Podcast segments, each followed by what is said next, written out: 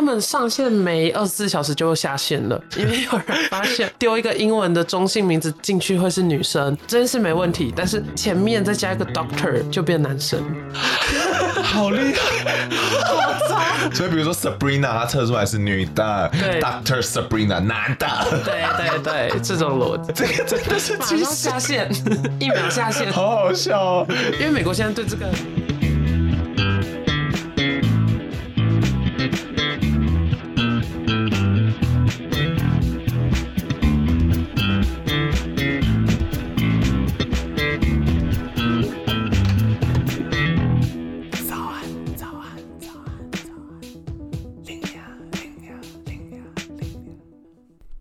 管多努力，都会骂声干。人工智慧竟然厌女也干。早安，欢迎来到最新一集的早安拎娘。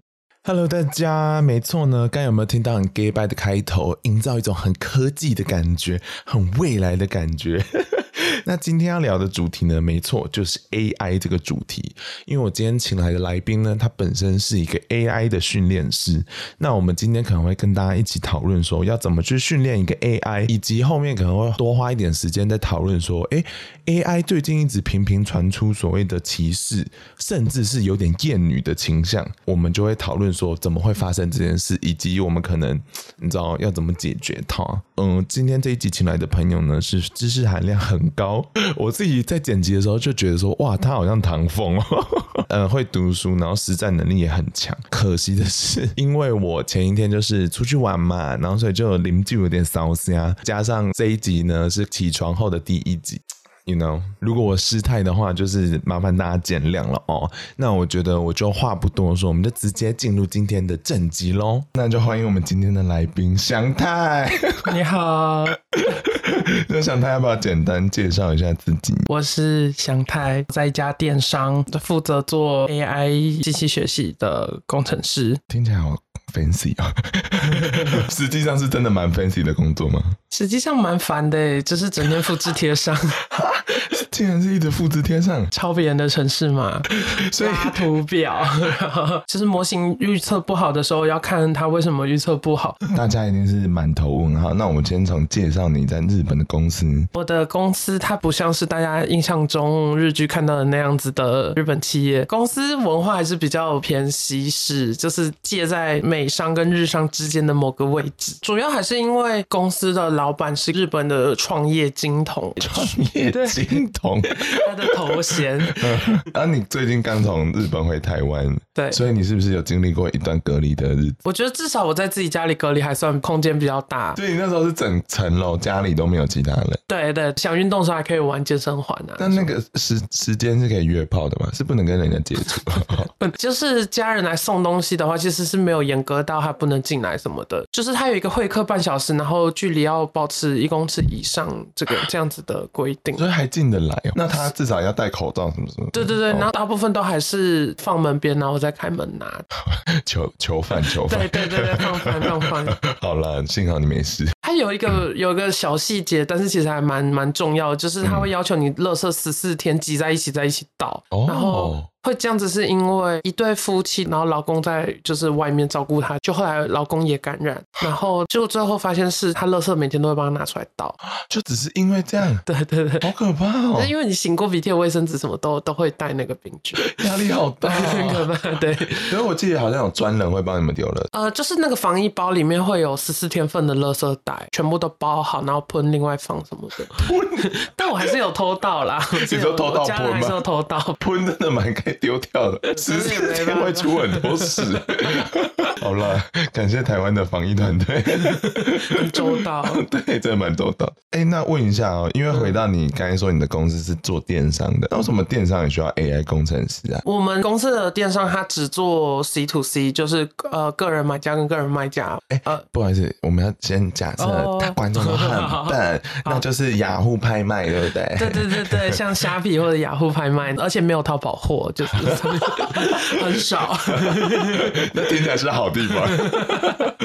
但就是大部分以二手品为主。所以说，那为什么他们会需要 AI 的工程师？呃，二手品的话，交易的过程中其实比一般电商会再出现多一些问题，比如说收到货之后发现跟自己想象的不太一样，嗯、或者是产品叙述上面有落差，那这时候都需要买家跟卖家联系。呃，我负责的部分就是看他们在联系的过程中有没有出什么问题。你刚才是说偷看他们对话这样吗？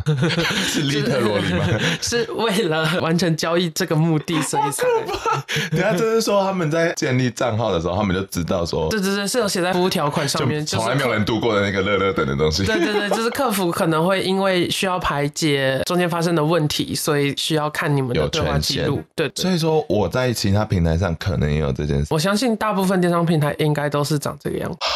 我，但是这跟 Line 啊，没有意识到，这跟 Line Messenger 不太一样。像 Line 的话，就是完全的点对点加密，Line 自己公司也看不到的，他只能看到你什么时候有发话记录，但是看不到你的里面的内容是什么。所以那前阵子像 Telegram 那个韩国的事件，他们是真的看不到。嗯、对对，Telegram 之前有还有一个新闻是俄罗斯政府要求他们交出他们的资料库，他要看每个内容这样，然后 Telegram 就说那我们就不进，我们就在俄罗斯不能用。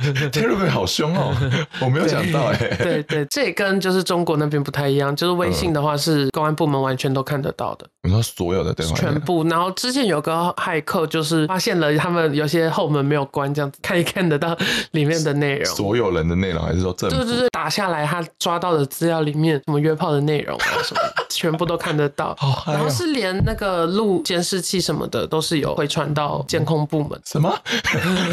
而且他们还把它当学术研究，有发 paper 出来，他们的 CCTV 是可以人脸辨识，然后对上你的芝麻信用啊、你的支付宝、你的微信账号，全部都是联动的。What？这讲很快，可是观众稍微 keep up 一下，就是芝麻信用或者说支付宝就很像他们的 Line Pay，那他们可能在支付过程中就是有呃提供人脸辨识，所以他刚刚的意思是说，他有办法支付宝的那个人脸辨识资料库跟路上监视器的人脸是绑在一起的。对，没错，你犯什么罪，他们都知道。好可怕！然后他把这么可怕的事情公开成一个 paper，技术有公开成 paper，然后这些资料理论上应该大家看不到，可是之前有个美国骇客不小心打下来，他就直接把它放在网络上。谢谢他。对，可是好惊人哦！芝麻信用这个概念，台湾还比较没有。它其实是一个社会安全评分或社会信用评分，基本上就是把每个人量化。小的事情，比如说水电费没交啊，然后停车费没交，你就会扣芝麻信用分数。芝麻信用是挂在蚂蚁金服下面，蚂蚁金服就是阿里巴巴整个集团处理金流这一块的子公司。好惊人哦！嗯，可是好了，这样相较起来，你们应该还算有点人性的。你们也不可以拿去做其他事情，对，不能不哦，你们只能拿来做资料的研究，排解呃问题的时候才可以看。那可以继续分享一下，说就是你看到那些聊天室里面的内容，因为我知道你好像说看到很多有一些很荒谬的对谈，这样我要怎么讲才不像是在泄露他们的？你说不再泄露他们的隐私吗？对对对，因为我们前面接着。你可以不要讲出年龄、性别这种东西，嗯、你可以只是讲出他们在上面的行为对话，这样是不是可以？我们我们应该要规避掉吧？就是在做模型的过程中，我最开始在做他们买家跟卖家有没有吵起来。那吵架这件事，其实在日语里面比较难做，因为日语的脏话很少，都会用一些嘲讽啊，然后性骚扰的方式。真的、哦？你说他们很少会有说干你娘这种字？对对对，因为你是知道，就只有。八嘎呀喽，就没有其他什么太脏的脏话。认真最脏的是对对对对，什么？好压抑的民族哦。对，所以他们只能用一些不礼貌的方法，比如说，就是称对方就是 Oh my。就就是比较不礼貌，可是这个东西是不是同时也可能是对好朋友这样子使用？很熟很熟的朋友会这样子。哦，可是在电商平台通常不会发生这样，或者是流氓才会这样子讲话。日本八九。对对，就是深度学学习方法的话，是希望模型自己可以找出 Oh my 跟吵架比较有关系。嗯，所以等于说你们在城市跟这种情绪做连接中间，一定需要很多范例，所以你们就拿那些对话框里面的内容，就是这个就是人家在讲的大。大数据或海量数据这样子，全部都是来自你的隐私权。没有啦。那我想要听在聊天室很荒谬的事情。然后我就会发现他们有看起来很像在吵架，可实际上没有吵架，实际上就是那个交易也不一定有完成，但是他们对话的次数非常长，非常多，就去大概了解一下是发生什么情况。基本上他们就是把我们平台当 Line 在用，其实是比如说我已经结婚了，但是我搞外遇。那 如果我在家里，我下班回家我还一直用 Line，那不是就很明显吗？嗯，想说你在跟谁聊天？所以更聪明的做法就是我卖一个东西，让我的小三来买，然后我们在那上面当 Line 在用，oh、用虾皮的聊天室去偷情。对，当好惊人！那你当时看到不就吓傻了？觉得很有创意，很棒。我觉得人类可以把所有平台变成情欲平台。那还有其他的吗？想要继续听？这个服务后来停掉了，但我们之前有直播卖东西，嗯、就是女生直播，然后穿很少，然后那个角度就是往下拍这样。你看，我就说所有平台可以变情欲平台吧，好惊人哦！但我觉得另外一种比较好赚，算命的，卖好酷。对，他就是很像在卖服务，他就是游走在灰色地带。因为比如说算那个塔罗牌，嗯，然后他就把那个算牌的结果就是印成一张彩色的鉴定书。然后，哦、可是最近虾皮好像也有这种，还有一些什么情欲水啊，不 不是强奸的，只是说可能会帮你增加一些桃花的那种水，嗯、就他们也会开始在卖这种东西。还有之前那个武汉肺炎刚开始的时候，有说那个西边的石头有磁场，然后可以抗武汉肺炎，什么东西？然后就一夜之间，这我们的平台上面全部都是西边捡来的石头，然后一颗卖三千块日币。连日本也有这种反制社会，就对了，对 好惊悚哦！其实讲到这个，之前有一个师傅，他是声称他的歌声可以治疗武汉肺炎，大家可以去查来听听看。我们可以播放给美美的朋友啊，他们好像现在很需要。Oh my god！大家好，我是许久没有跟大家见面的后置林雅。没错呢，因为后置林雅以前扮演的角色就是有点像是帮忙补充资讯的一个小百科。然后今天这个后置的部分呢，就想要跟大家聊聊说前面提到的有一个说他可以用歌声去治百病的教主。那这个教主呢，大家可以自己去查，他叫做少龙教主。那他是台湾的中华中正党的荣誉主席，然后同时还有创办了华兴的灵修中心。那他就是声称自己是五教共主。那我们就直接来听他自己讲这一段声明：我的元神在天界是最高之神，统领天界天国所有神。Oh my god！听到了吗？是五教公主哦，是一个大人物这样。那这个角色到底扮演了什么事情，可以骗了这么多芸芸众生？我觉得教主这个人呢，他其实就是有一个歌星梦，因为呢，他当初有发了一张专辑，没想到竟然热销了三万张。你们要知道，三万张在这个时代是非常难得、非常罕见的一个数字，所以他其实是真的有一个影响力存在的。我觉得我们就先来听听看他的歌声好了，好不好？听他的歌声有多美妙。一万青春瞬间挂下。Oh my god！怎么可以卖三万张？干你娘！我才该卖三万张吧？改天我把我们的 podcast 压碟出去卖。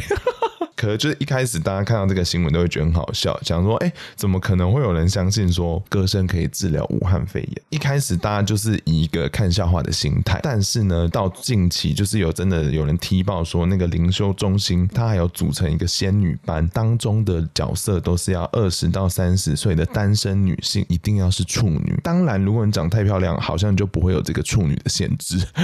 这听起来真的是意图不轨。后来就是有人跑出来就是指控他是性侵当中的其中一位受害者，他回去跟他父母讲的时候，他爸妈还不相信，因为通常都是父母带他们的小孩一起去参加他们的宗教，父母除了不信之外呢，还说少龙是在帮你除阴气。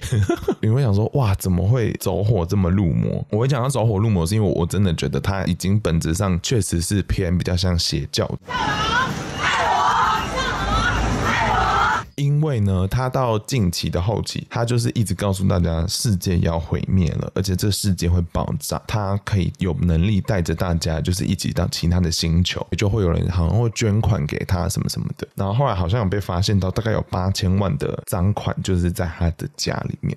你就会觉得哇，怎么会影响力这么大？那我今天会想要特别录这一件事情，是因为其实呢，我大学有一个社团，然后有一个我的组员，我跟他一直关系。计算还 OK，然后平常聊天什么什么都很正常。可是呢，大概就是武汉肺炎之前，就是他都会 PO 一些有关这个这个宗教的图片。结果后来我才发现，他竟然是跟这个教主一起创党的党员，我就觉得很讶异，因为我我没有意料到说他是会信仰这种宗教的人。对这件事有给我到一个 shock。可是到后来，因为武汉肺炎那件事情其实是不实资讯，所以他们就有被检举、被罚款了。然后后来才发现，哎，他的贴文都被撤掉。可是我觉得他可能还是有在那个宗教里面，就是想说大家可以多关心一下自己身边的人，maybe 他正在被别人敛财，也许更糟，可能会有性侵的行为，多留意一下好不好？好啦，是不是讲太多这个后置灵娘的部分？大家可能都以为我要再录一集是 real crime 的特辑了，还是说我改天就来录一个 real crime？毕竟你知道。Real Crime 感觉也蛮好玩的，一直讲一些真实的故事，可能会有感同身受，然后还可以跟别人讨论一些观点，所以 maybe 我以后会做一个特辑。好啦，太长了，那所以我们接下来马上回到我们的 AI 正集的内容喽，大家赶快听下去。刚才听下来，就是其实你是着重在偏语义分析的 AI 嘛？对，其实大家听 AI 都听很多，就想说问你一个很笨的问题，我想要变成一个路人的角色，想请问你说，人工智慧城市嘛，可以真的拥有智慧吗？刚是路人还是历经？有没有礼貌？这个未来宾。现阶段离有真正的智慧其实很远，更确切的知 cognition 就是认知这件事情，人工认知。对对对，我们自己连为什么自己有意识这件事情其实都不是很清楚。哲学问题，对对对对，这是认知科学啊，心理学还没有解开的谜团，所以人工智慧也不可能解开。人工智慧更像是炒大锅菜，就是把大家的东西，就是一点统计借过来，线性代数最佳化的东西借过来，它就变成 A。A I 了，对对对，听起来 A I 也没什么嘛，对，就是一些数字啊。对，所以呃，基本上它还是一个叠得很深、很有效率的统计模型。哦，对，OK，听起来他们是需要被训练的嘛。对，可以大概讲一下说那个训练的步骤是什么吗？嗯、应该说有个是非监督式学习，一个是监督式学习。那监督式学习就是训练资料需要有答案，可以用白话文吗？我大家听不懂。然后举个例子，比如说车牌辨识，停停车的时候不是都会有车牌辨识吗？对。那它基本上就是收集了很多车牌的照片，嗯、跟呃人工解读出来的数字当做训练资料，哦、所以那些数字就是答案。A 就一定是 A。对对对。新看到一个车牌，这个车牌是我以前没有模型以前没有看过的。可是模型可以从过去的特征，比如说中间有一个洞的，长得就是零，零嗯，对对对，然后一根直直的就是一，这样子的逻辑去推测说，这个我没有看过的车牌，它的车号可能是什么？哦。对.这一整个过程就叫做监督式学习，有答案的标签资料。那你刚才说还有另外一个，哦、好难听哦。你刚刚说还有另外一个是哪一种啊？嗯，非监督式学习就是我们不知道答案是什么，我们让模型决定说，你觉得这个看起来比较像什么？好悬哦。呃，最常见到的例子就是，比如说我现在有三种花，它是同一个种类，可是它被混在一起。收起来这些特征之后，我们让模型自己去。分说有几瓣花瓣的时候是 A A 品种，好神秘哦。所以是说看照片，它就可以分出它是哪个物种呃品种呃不对啊，好难啊，它就可以分出它是哪里人。对，花的话就是哪一种品种这样子。嗯，对对对对。我刚才这样说 racist 吗？我要小心哎。哥，那不能吗？这这个也算是某一种程度的事实吗？比如说有些人就长得是亚亚洲人啊。嗯，这是一个很很很大的问题。你可以认为这些模型都在学刻板印象。哇哦，又另外一个大医学出来。那你说所谓的刻板印象，是说我们目前人类世界的刻板印象，潜藏在这些训练资料里面的刻板印象。那为什么会发生这件事情？我觉得跟你想做的任务有关系。比如说，为什么中间有个洞的都是零？嗯，它有可能是哦，或者或者画的比较丑的八。哦哦，对耶，我们歧视的那些很丑的九。对，所以这件事情如果你用在人身上，就会变得很可怕。哦，这是一个歧视的部分。另一个是说你的用途到底是什么？人脸辨识这个例子，之前就是中国那边有篇发的研究是在探讨说怎么辨识维吾尔族人的人脸，只辨识维吾尔族人的人脸哦？他还宣告给世界听哎，对，因为他们觉得他们很棒，因为汉人的脸啊，然后西方人的脸啊什么的，这些收集到资料都已经很多，可是维吾尔族收集到的资料就比较少，所以我们要用一些比较特别的方法强化这个认识他们轮廓啊特征。你这样形容好可怕，我刚才随便乱提，然后就现在听起来好可怕。这个是很极端、很严重的例子。不过 l a c u n 他是一个当代 AI 最重要的三大资料科学家之一，这样子，他就说模型的本质就是认识偏差、认识 bias 这件事情。他认为我们对世界的认知就是偏差。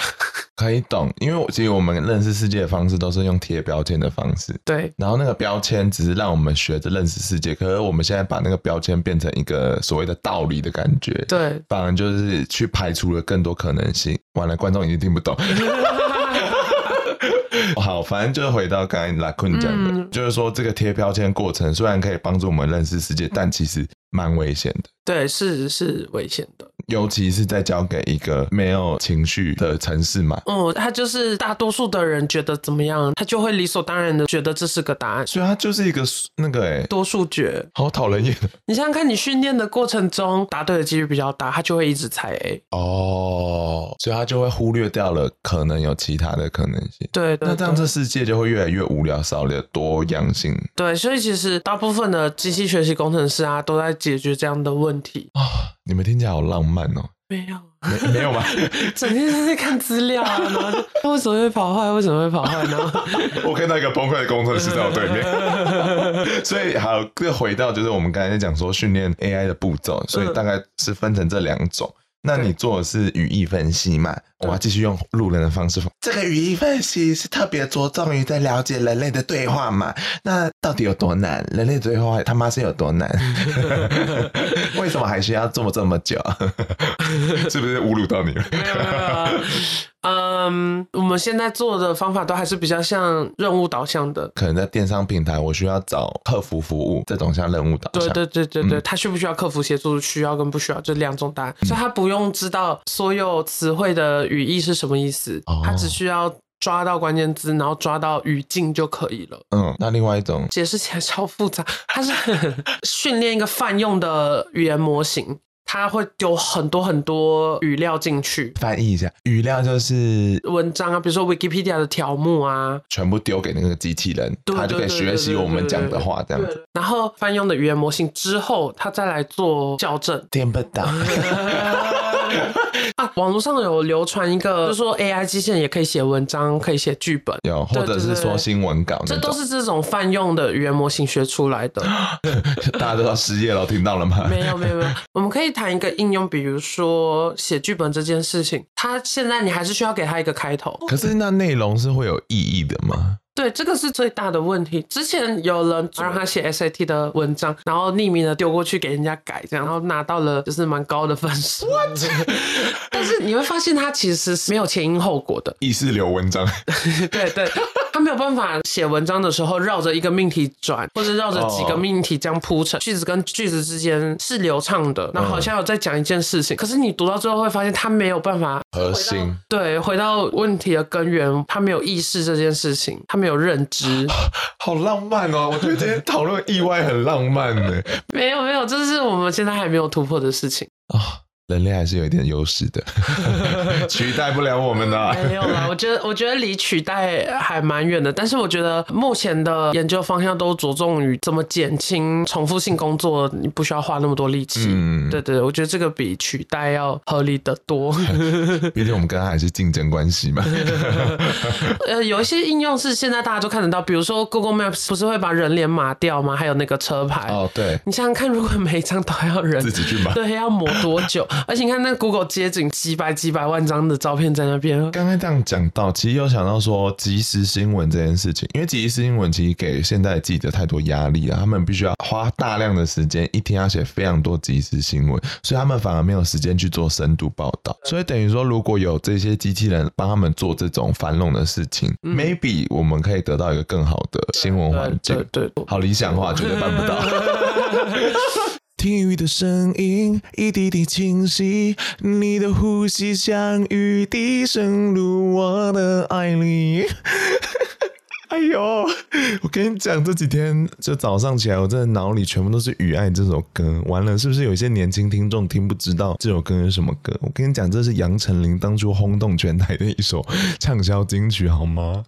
然后呢，因为我就是这几天一直在重听这首歌，然后我就发现说，我小时候以为 Raining Love，我以为它就是 Raining Day 的 Raining，后来我现在看歌词才发现是 Raining Love，杨丞琳的英文名字诶是有安排的，你不是不在意？好啦，这个是中场休息时间。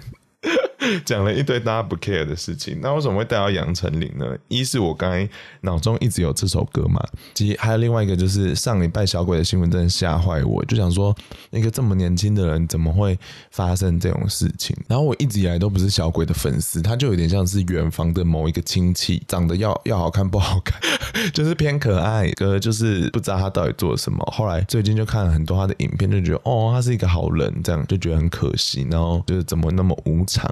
好像老人哦，这里就对话，可是就是想要分享这些东西给大家，是因为同时间一直以来就是很 support 我的朋友，一个就是分手有点小崩溃，那另外一个就是他自己可能有一点轻微的忧郁，那一天就是有点要自杀了，然后他的状态非常的差，就是我看到他的时候，我其实有点认不出，嗯、原来这是他吗？就是这好像不是我平常认识的他，可是他长得就是我我认识的他这样，就是当下你会有点吓到，所以。我只想跟大家讲说，大家麻烦多留意一下身边的朋友，就像刚才前面教主的资讯一样。我觉得身边有太多人，就是我们虽然很亲近，或者是看似很亲近，可是我们真的永远都有大家不知道的一面。那你真的有心余力的时候，再去多关心别人。我知道现在社会真的太疲累，然后手机就快让我们麻烦的要死了，可是还是可以多注重一下人跟人之间的交流，好不好？好啦，大家没有要那么沉重，中场休息时间。还是要简单来回馈一下那些爱我的小粉丝们，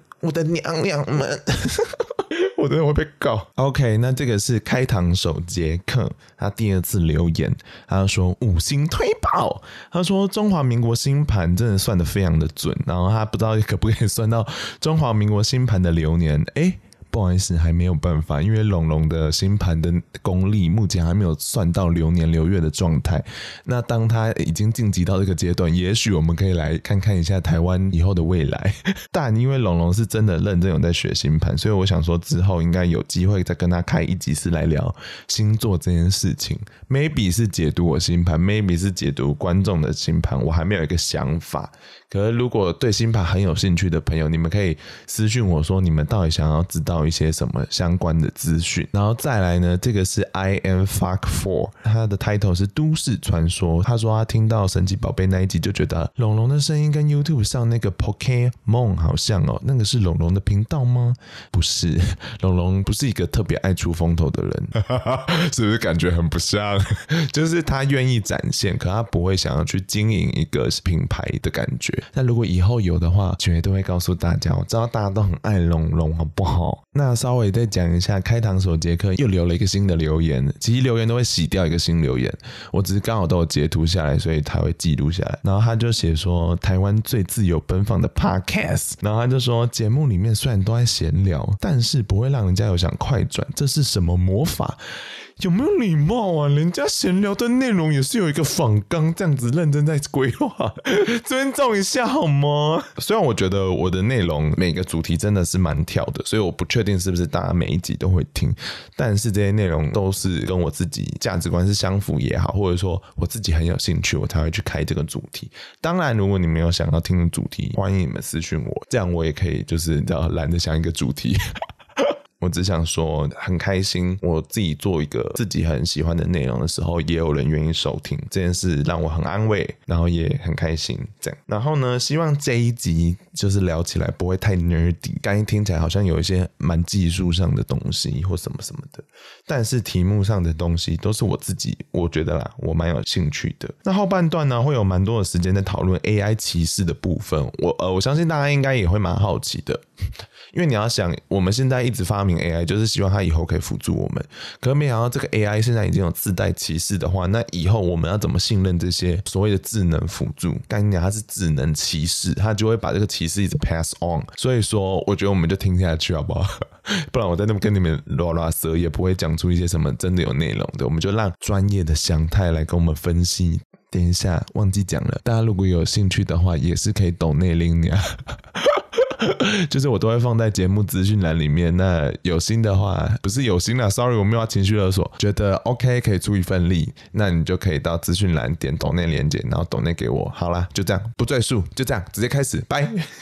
回到我们那个电商的情况，他也是这样子的想法，就是不需要 maybe maybe 交易都去抽查，我们可以用更有效率的方法，就是模型已经读到说，哎、欸，这可能快炒起来了哦。吵起来，或者是这一笔交易很可疑什么的，比较有效率的去检查这些交易。讲这一段哦，听起来是说他们可以读懂情绪，应该说底层就还是看到几个字哦，敏感的。那所谓的情绪分析这件事，目前办得到吗？我们现在在做的事情比较像是去找，比如说处理嘲讽这件事，而且这些都很微妙。比如说，哎，你有在听吗？我我以为你刚才在骂观众，没有没有。但是如果如果我今天说，哎、欸，你有在听吗？不是那么友善的感觉。那如果在网络上是你有在听吗？一个问号，跟你有在听吗？然后给你十个问号，你就知道对方怎么了。对，所以这是机器学起来的一个新标签。对对对。那表情符号他们是有办法读懂的吗？如果是情绪这一块的话，颜文字是一个很重要的真的、哦、特征。对，对对。日本人是发明颜文字的人吗？对啊对啊对啊。好爱他们啊！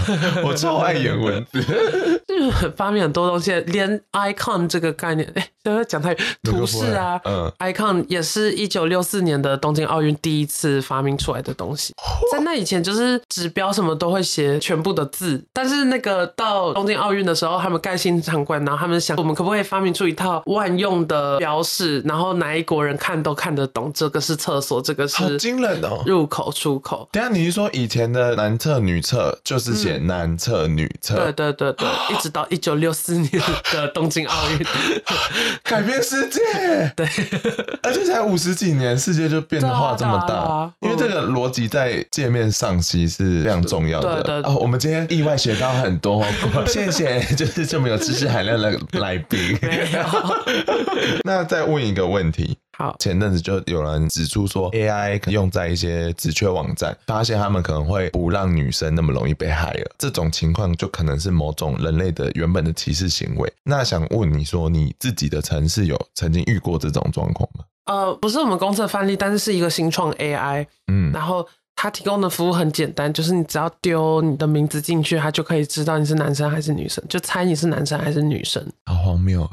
对，为什么这个东西需要被做出来啊？但是因为比如说你办 Twitter 的时候，你可以不要写你的性别是什么，但是他们还是想知道。可是为什么性别这个资讯对他们来讲这么重要？哦，他们想做一些统计，比如说广告投放的时候，哦，他想知道你我现在是撒在男生还是女生身上。对，OK。他们上线没二十四小时就会下线了，因为有人发现丢一个英文的中性名字进去会是女生，这件事没问题，但是前面再加一个 Doctor 就变男生，好厉害。所以，比如说 Sabrina，她测出来是女的，对，Doctor Sabrina 男的，对对对，这种逻辑，这个真的是马上下线，一秒下线，好好笑哦。因为美国现在对这个很敏感啊，真的蛮敏感的，他们现在很严苛。对，可是这个就是所谓的前面提到的，说 AI 会有这些歧视，就是因为源自于我们人类原本的有一些既定的印象。对对，其实不只是既定印象，还有很多情况是之前大家吵得很凶，就是 Siri 便是男生比便是女生更准确。哦，对啊。对啊，为什么啊？因为他们在收资料的时候就收了比较多男生的声音。我记得那时候我有跟我的指导教授讨论过这件事情，然后他就说，他本身也是女教授，他就说他不想要一直把女生只是摆在受害者的位置。这个问题有一些很现实层面的问题，比如说资工领域的就是男生比较多，在实验室收资料不用钱，收资料的来源嘛，那所以很自然而然就是你你的模型可能就会收到很多男生的声音，就实际的运行成本就是这样。对对。对，有些很很务实层面的问题。所以，那如果原本就预测到有这种不不平衡，嗯、对，那是不是在最一开始就可以先做一个平衡的预防？对，其实可以先加权女生的声音。早前研究一直没有没有注意到这一块，比如说性别差异或个体的差异。我自己去比较大型的顶尖研讨会的时候，他们现在也开始有很多工作坊是针对有一个叫 Queering AI 的组织，就会筹办很多工作坊讨论性别议题。他们在做一个去歧视化的工作，在 Google 上面打 He is an 他会跳 engineer 工程师，对，工程师。那如果你打 she is an 会跳 whore，叫 teacher 吧？哦，对对，有性别歧视在里面。那我们怎么校正这件事情？最开始的研究就是发表在 Queering AI，这个好难哦。理想上，它应该显示出什么？男教师跟女教师的几率应该是一样的，不应该暗示女生比较应该当老师。所以应该说，所有性别都应该跳出是一样的结果。对对，所以应该要做到去性别化。对对，我看到一篇 paper，就是一个德国的教授发的，他就是说去性别在中文呃在英文里面还算简单，嗯，可是德文里面就是所有的名词都有阴性阳性。阴性阳性就是说男生女生用的字不一样。对。日本是不是也有这样？哇达西哇，或者是就是呃，那个是代名词，代名词不一样。可是它是连动词，所有椅子啊、书桌什么都有阴性、阳性。天哪！对对对，然后这件事就会变得非常复杂。复杂，对对对。然后他呃，他的研究是在做这一块。好 复杂哦。好，那刚才这样听下来，问一个问题好了，就是说，如果这样，我们是真的有办法得到所谓的客观的 AI 吗？我觉得客观是一个相对的概念，它必须要建立在你的需求去尽量做到客观的。我觉得人都没有办法的事情，AI 就是没办法。对啊，你们不要再把怪新闻报道了，我们就是有角度怎么样？但基本上就是大家不用对 AI 太担心或什么的，我们离那个真的真的纯 AI 还很远很远。好，讲好多今天这集，那想问一下，就是听到这里其实听起来 AI 就真的说实在不聪明，还甚至有点笨。那如果一开始就是规则什么什么没有想好或者预设好的话，可能会失控嘛？那我们要怎么做出一个你知道可以一直跟时代与时共进的机器人？就是因为尤其是价值观是一直流动那要怎么样才可以做出一个跟着时代一直走的一个机器人？我自己很蛮好奇这一题的。嗯，因为其实 deep learning 这件事情。也不过出来大概也才六七年吗？它甚至还没有满十年。很多事情我们在前期的研究并没有看得那么重，或者是并没有注意到。归根究底，你还是需要让这些研究者本身就是一个多元的族群。哦，这件事情会比模型怎么样怎么样还重要。就是主导的社群本身就是多元的时候，自然而然这个领域也会走得更开放、更多元。哦，好厉害的答案哦！我在做资料收集的时候，我看到他们就讲说，中国虽然发展的很快速，可他们其实是嗯忽略掉了很多细节，或你刚才讲的多样性，所以就跳过了大家一直想要慢一点缓下来的一个讨论的过程。嗯嗯，所以反而导致他们现在可能会发。发展比较暴力一点的 AI，所以相对来讲，所谓的暴力可能就是对于各个不同族群，就是没有那么相对来的友善。那假设要真的像我们问题想问到的，就是一个与时俱进的，那确实就是保持这个族群是多元的，是一件好的事情。嗯。嗯嗯而且呃，我们对多元这件事情的想象，进研究所之前跟之后有很不同的想法。我当时有碰过一个做音乐研究的老师，中研院的苏里老师，他在做一件很酷的事情，就是你的 MP 三档读进去，然后那个模型就可以帮你画成谱回来。就反解那个东东呢？哦，好厉害啊！他就有提到说，他最后想做的东西其实是原住民有很多古调，他没有谱，都是靠一代一代这样子传承下来，然后可能你知道到现在就是会不见。我要哭了。对，所以他很想把这些古调的谱找回来。好感人，超屌的，我想哭，超屌，怎么那么感人呢、啊？这世界好伟大。这件事情也只能在中研院才有办法做，就是你要说他有什么那么。可预见的商业价值可能有点难，嗯，没有。但是这件事情是很有做的价值的。好温馨的一个结尾哦。那问一下好了，就听一些新兴学子们或刚入行这个领域的，有没有想要跟他们分享的事情？我觉得就是不要畏惧你的资料，哎，要跟他们当好朋友。你说畏惧是说怎么那么多？对，为什么这个不能跟其他人一样？哦，但是不一样才是它的价值。好厉害啊！又是一个蛮厉害的答案。感谢，完了，我差点讲出你那个那个祥太想太。好，感谢想太，感谢想太，谢谢，感谢想太为我们带来那么知识性的一集。希望大家有学习到 AI 的价值，保持多样性的活下去。所以要记得给我五颗星。什么结论？五颗星的多样性。对，谢谢祥太。那我们今天就到这里喽。谢谢大家晚安，拜拜。爱你们啦！感谢收听，大家晚安，母啊母啊。